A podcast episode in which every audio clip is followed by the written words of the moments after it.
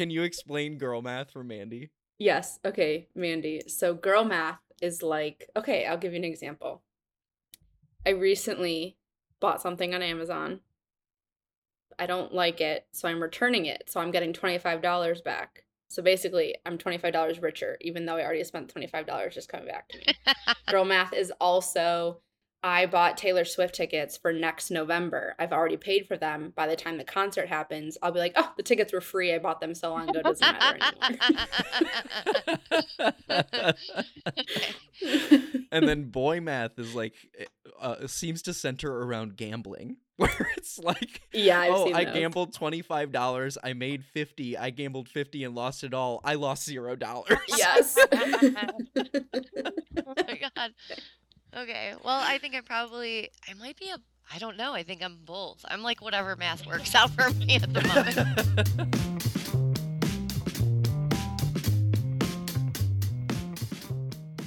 welcome to talking under water One water? One podcast. i'm bob crossen editorial director of the endeavor business media water group I'm Mandy Crispin, editor in chief of Waterworld. And I'm Katie Johns, editor in chief of Stormwater Solutions and Water Quality Products. And we have a very special episode of Talking Under Water for you today, which is for Imagine a Day Without Water. Now, the U.S. Water Alliance has been a champion for Imagine a Day Without Water for many years now, and we've covered this annually in our podcast as a day of action, as they say. So I'm going to read directly from the website to give you a little bit of context on what Imagine a Day Without Water is and why we're having this special episode. Imagine a Day Without Water is a national day of action that brings together diverse participants to highlight how water is essential, invaluable, and in need of continuous investment. For many Americans, living a day without water is an unfortunate reality, not something to be imagined. Part of the solution is sustainable, robust investment in the infrastructure and the people needed to deliver water services equitably across the country. In 2019, the U.S. Water Alliance and DigDeep identified that there are 2 million individuals in our country who lack access to clean and safe drinking water and sanitation services. In addition, millions more are on the verge of losing water access. Black, Indigenous, and communities of color, as well as low income communities, are the most likely to lack adequate plumbing and face other water access issues. When a person doesn't have water, they cannot stay hydrated, prepare meals, bathe their children, wash their hands, flush the toilet, or do laundry. Further, communities cannot put out the wildfires that increase each year as a result of the warming climate. Farmers cannot water their crops, and our nation's public health and safety are compromised.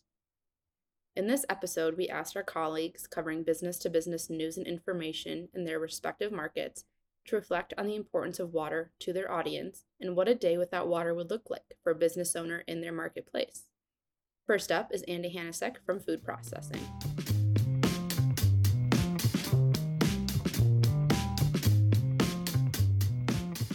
I'm Andy Hanacek, senior editor of Food Processing Magazine, and also the host of our Food for Thought podcast online.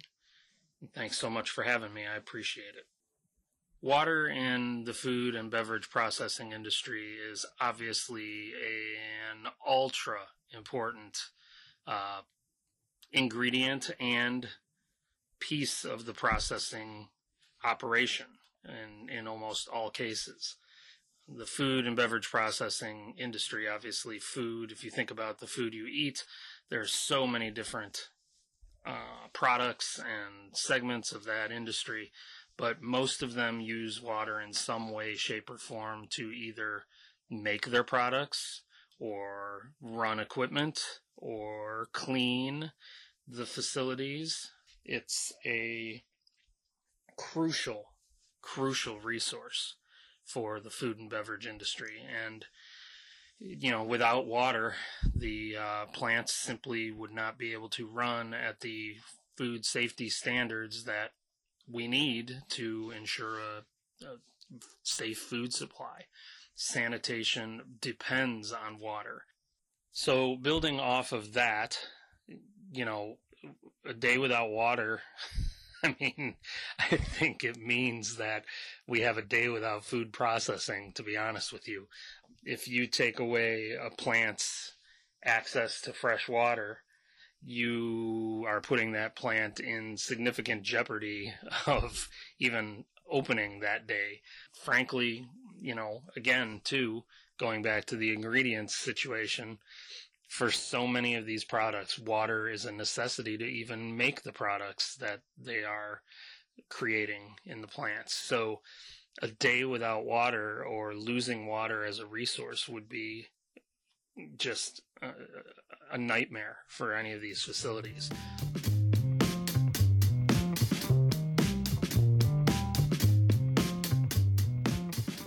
So, what I found really interesting about what Andy had to say is that he touches on probably one of the biggest day without water problems that could occur among all of our guests today, which is food processing because of how essential food is to the human experience. It's similarly as essential as water, basically, water being a little bit more essential because you can't live as long without it. But enough days without food production would be absolutely devastating for society. And I think it was kind of alarming for me to actually think about the knock on effect of that of all right, cool, we no longer have food processing. What does that mean for our food options on a day-to-day basis and what type of society would we be living in if we didn't have the water to create the food that we use every single day to feed the millions of people in this country. So I thought it was really fascinating to think about that. Yeah, I did too. And and a couple things I noted when I was listening to what Andy had to say was that it, water isn't just needed to make the product. It's not needed to just make food, right? It's needed to run the equipment to do so. So it's so layered in the importance of what water is. He used the word nightmare, right? If water wasn't there, it would be a nightmare to get food processing done. Um, and and he also touches on and what our next speaker Joe from the aviation group said is that simply without water, the food processing wouldn't be able to be completed.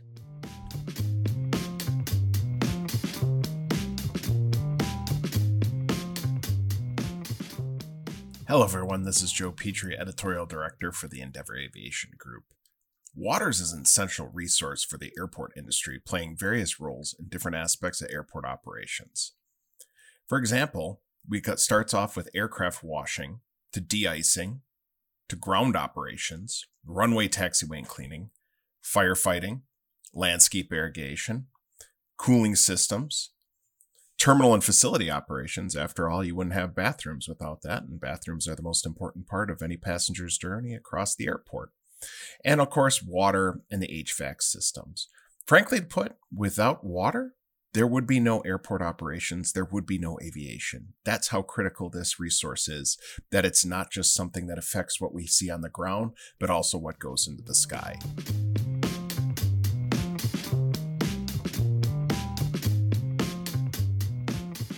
The thing I thought was interesting about what Joe talks about is how everything at the airport depends on water, just like your just like in your home. It, it doesn't run without water at all. Yeah, which I mean he talked about a lot of things water is used for from de-icing to, you know, the plane's function, but he touched on how important bathrooms are when traveling and just like in your home, they're also very important and you need water for those. So Yeah. Well, one of the things I think too, when I think about aviation, it's kind of you think about it as a field that's hobbyist or consumerist because it's about travel Right. and things like that. But there is a lot of cargo that is shipped via planes and whatnot. And the thought of those shipments being delayed or like grounded essentially could have this, as I was saying with the food processing side, a knock on effect where now suddenly these critical deliveries can't be made. Think about medicine not getting to the right people in the time that they need it because there's not enough water to do the jobs that are required to get the plane off the ground. That's scary, you know? Mhm. I thought that was a really interesting way to think about just how quickly things spiral out of control when water doesn't exist for a particular business venture. Joe had a lot of uh, similar thoughts that Peter from our firehouse group also did when it comes to fires, which, you know, might seem a little bit obvious. You need water to put out fires. But Peter uh, very nicely kind of goes through the history of that with us. So here's here's Peter's thought. Here are Peter's thoughts.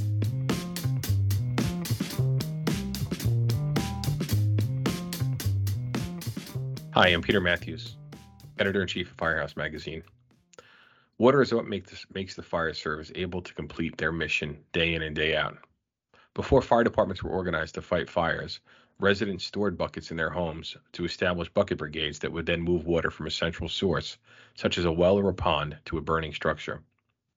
When fire departments were established under Benjamin Franklin here in the United States, they too used buckets to haul water to fires that threatened to destroy block by block of communities across the country. As innovation came about, bucket brigades no longer threw water on fires. They now dumped it into manual pumps that would more accurately apply the water to fires.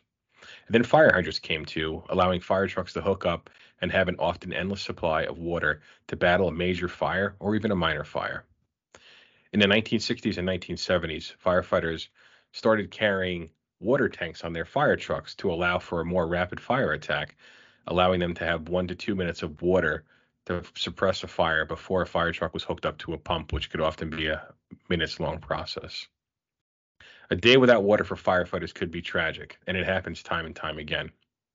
Going back to the 1906 earthquake in San Francisco, the shifting earth broke the majority of the city's mains, allowing dozens of fires to free burn until water could be brought in from other areas of the city where it could be to apply to the fires to then stop multiple blocks of uh, the city from burning down.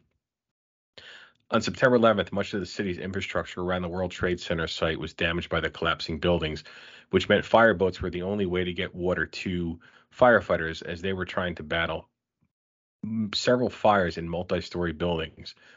Those fires burned freely until thousands of feet of hose were laid from the fireboats in the Hudson and East Rivers to help make up for the failed water mains that day. Recently, here in Texas, where I reside, a winter storm led to freezing and thawing of water mains, which meant that water had to be carried to scenes here in an urban city uh, until the city thawed out. Unfortunately, once the thawing happened, a whole new problem occurred, where dozens of buildings suffered broken pipes from water, prompting hundreds of water leak calls over several days, damaging dozens of buildings.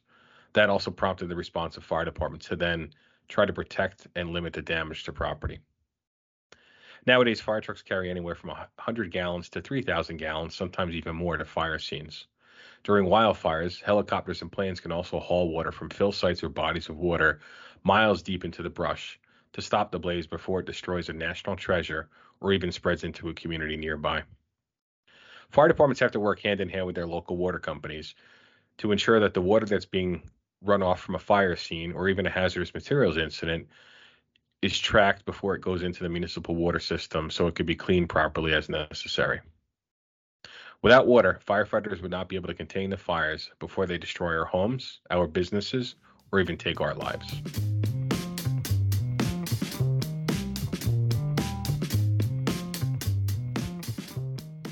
So, like Katie was saying, it it does kind of follow in Joe's footsteps here to reinforce the importance of safety and fire suppression.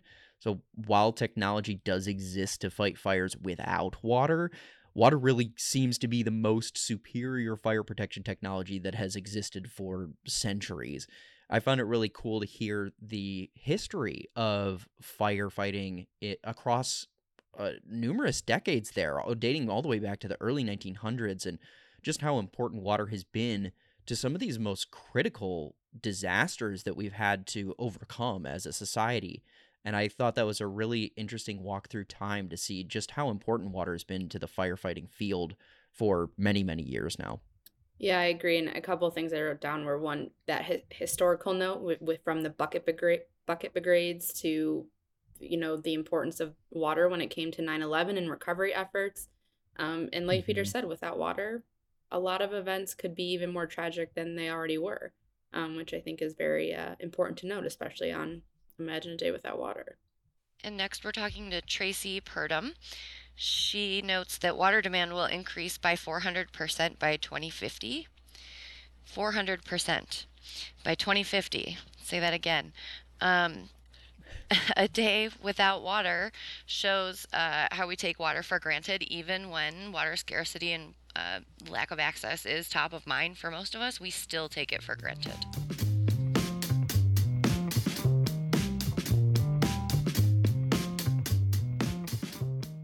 Hello, I'm Traci Purdum, editor in chief of Chemical Processing and host of two podcasts, Distilled and Process Safety with Trish and Traci. Thanks for asking me to participate.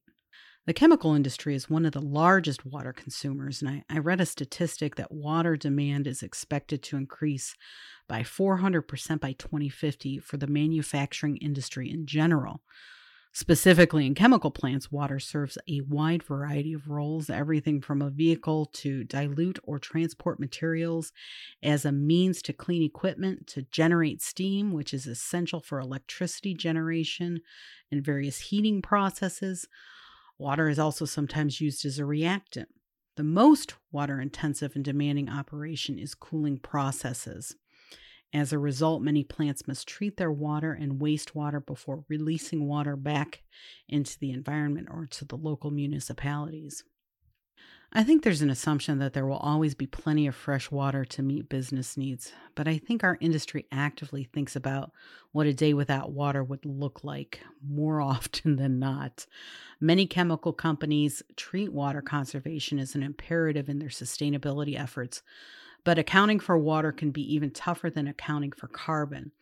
The amount of water used to make a product can vary significantly depending on where a plant is located and the process it uses. Water is different from carbon, however, because sustainable alternatives to carbon do exist. For water, there is no substitute.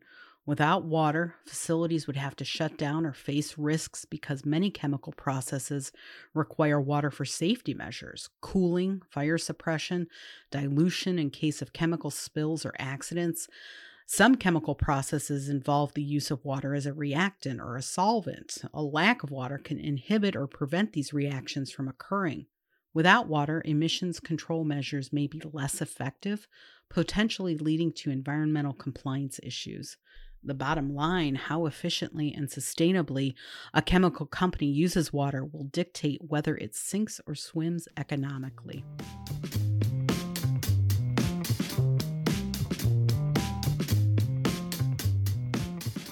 So Traci hit on a lot of safety aspects and fire aspects, which kind of ties back to who we previously heard from Peter and the Firehouse Group.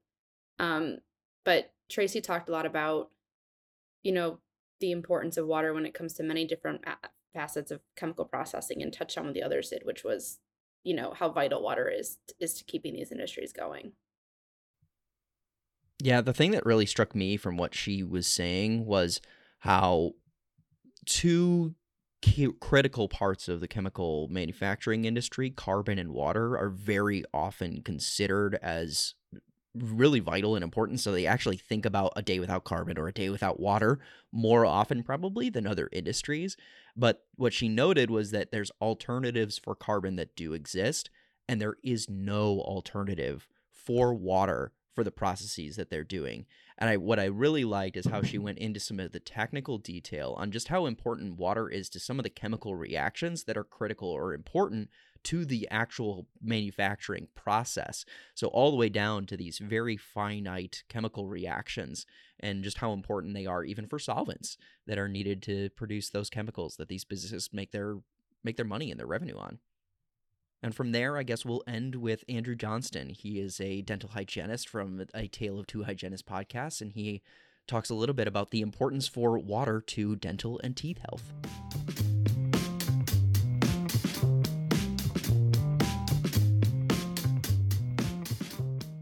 Hello, my name is Andrew Johnston. I've been a dental hygienist for about 15 years, and I am the host of the dental hygiene podcast called A Tale of Two Hygienists. I'm excited to be here. Thank you so much for having me on. So, for us in dentistry, water is incredibly important. I think it starts with the hydration of the body. When patients are dehydrated, they lack the proper salivary flow and function. I think many people know about the importance of low sugar, low carbs to prevent dental cavities, but maybe one thing that people aren't super aware of is that proper hydration allows our bodies to buffer the acids that are created by the interaction of certain foods and bacteria. They get together, they create the acids, which creates the hole in the tooth.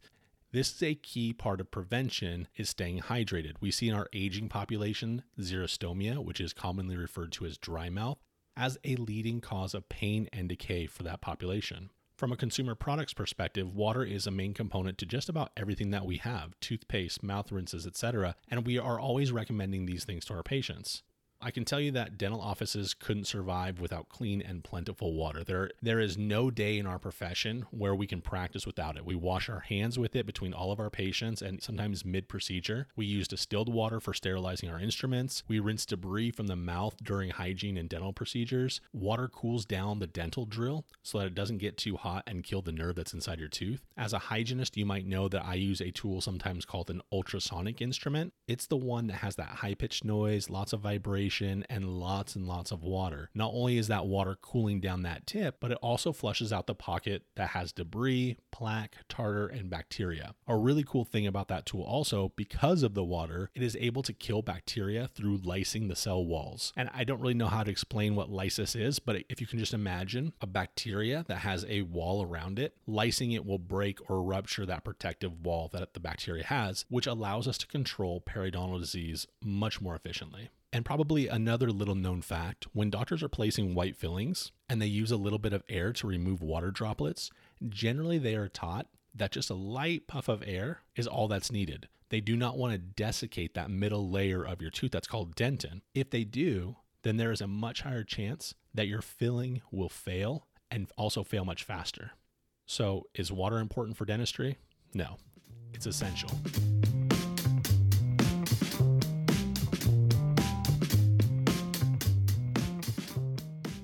Did you guys know that uh, staying hydrated helps your teeth? This is not something I'd thought about before. Um, so it's it's everything from the obvious. Uh, so when they're they're drilling on your teeth at the dentist, how they cool down the drill and make sure that you're you know it's not eroding your teeth, just cleaning them. Um, all the way to your inter- the internal health of your teeth. So Yeah, I thought the same thing. I didn't realize just how important hydration was to dental health at all. And to hear him talk about that, I think that's the tie in to what Traci was saying too about the importance of water to certain chemical um, reactions is really.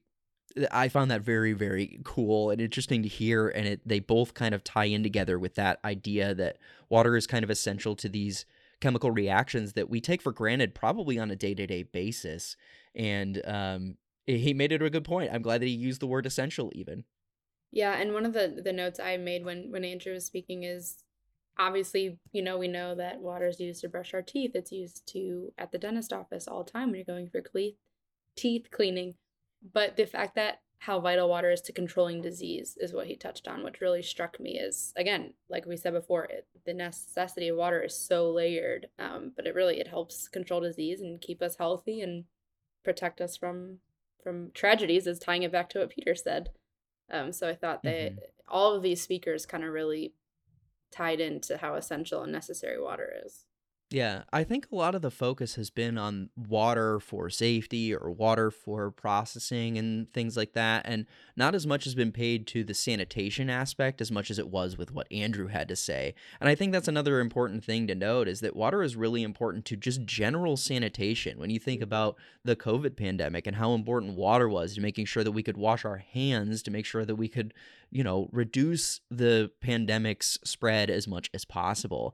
I think we all know from our day to day work just kind of how vital water is to the foundation of our human existence. But these types of nuances are something that we don't always hear. And I think that it was great to hear from all these different perspectives to inform the way that we look at water beyond simply the day to day of municipal treatment and uh, distribution. Yeah, and and uh, I think that Traci really hit the nail on the head. She said that there's this assumption that there is always going to be water. There's always going to be water for us to Mhm. use, and that is just simply not true. We're already seeing it, as Mandy we read in the intro, in in these low income communities, um, that that we can't just operate under that assumption for forever. Um, which is why I think days like Imagine Day Without Water are so important.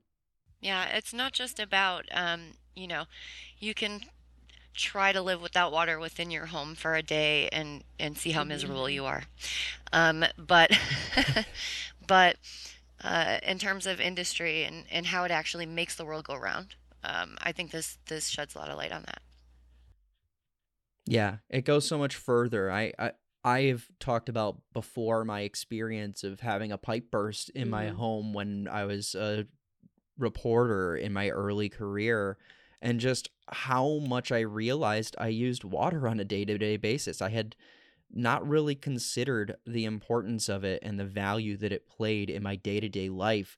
I am, I always told people I couldn't even make Easy Mac in the microwave because you need water for it. Yeah. And that's the type of thing that really opened my eyes, I think, to the importance and value of water in my early career before I even did any reporting or coverage of the water market.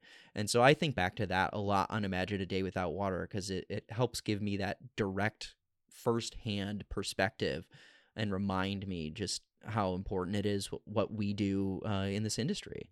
Yeah, if you open your eyes and look, you, you'll see that water is is literally everywhere. It's used in every sing- every single industry. So It is. yeah. Absolutely. It's used to make the world go round, basically. Yeah.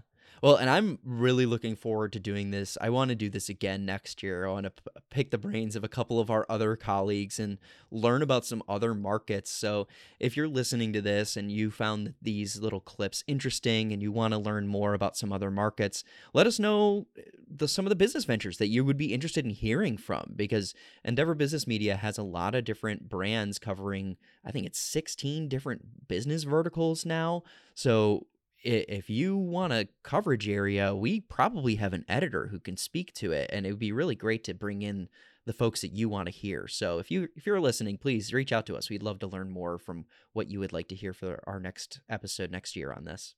And with that, we will go to our housekeeping. First and foremost, uh, I would like to let you know about our webinar about PFAS across the water sector. It is now on demand on our website. You can visit www.dmag.com slash webinar to find it there, and you can watch it on demand. Just fill out the form and enter in. Uh, we have speakers from CDM Smith, SCS engineers, and Carollo engineers speaking about the impact of PFAS on drinking water, wastewater, stormwater, and how to take a holistic approach to managing the family of contaminants.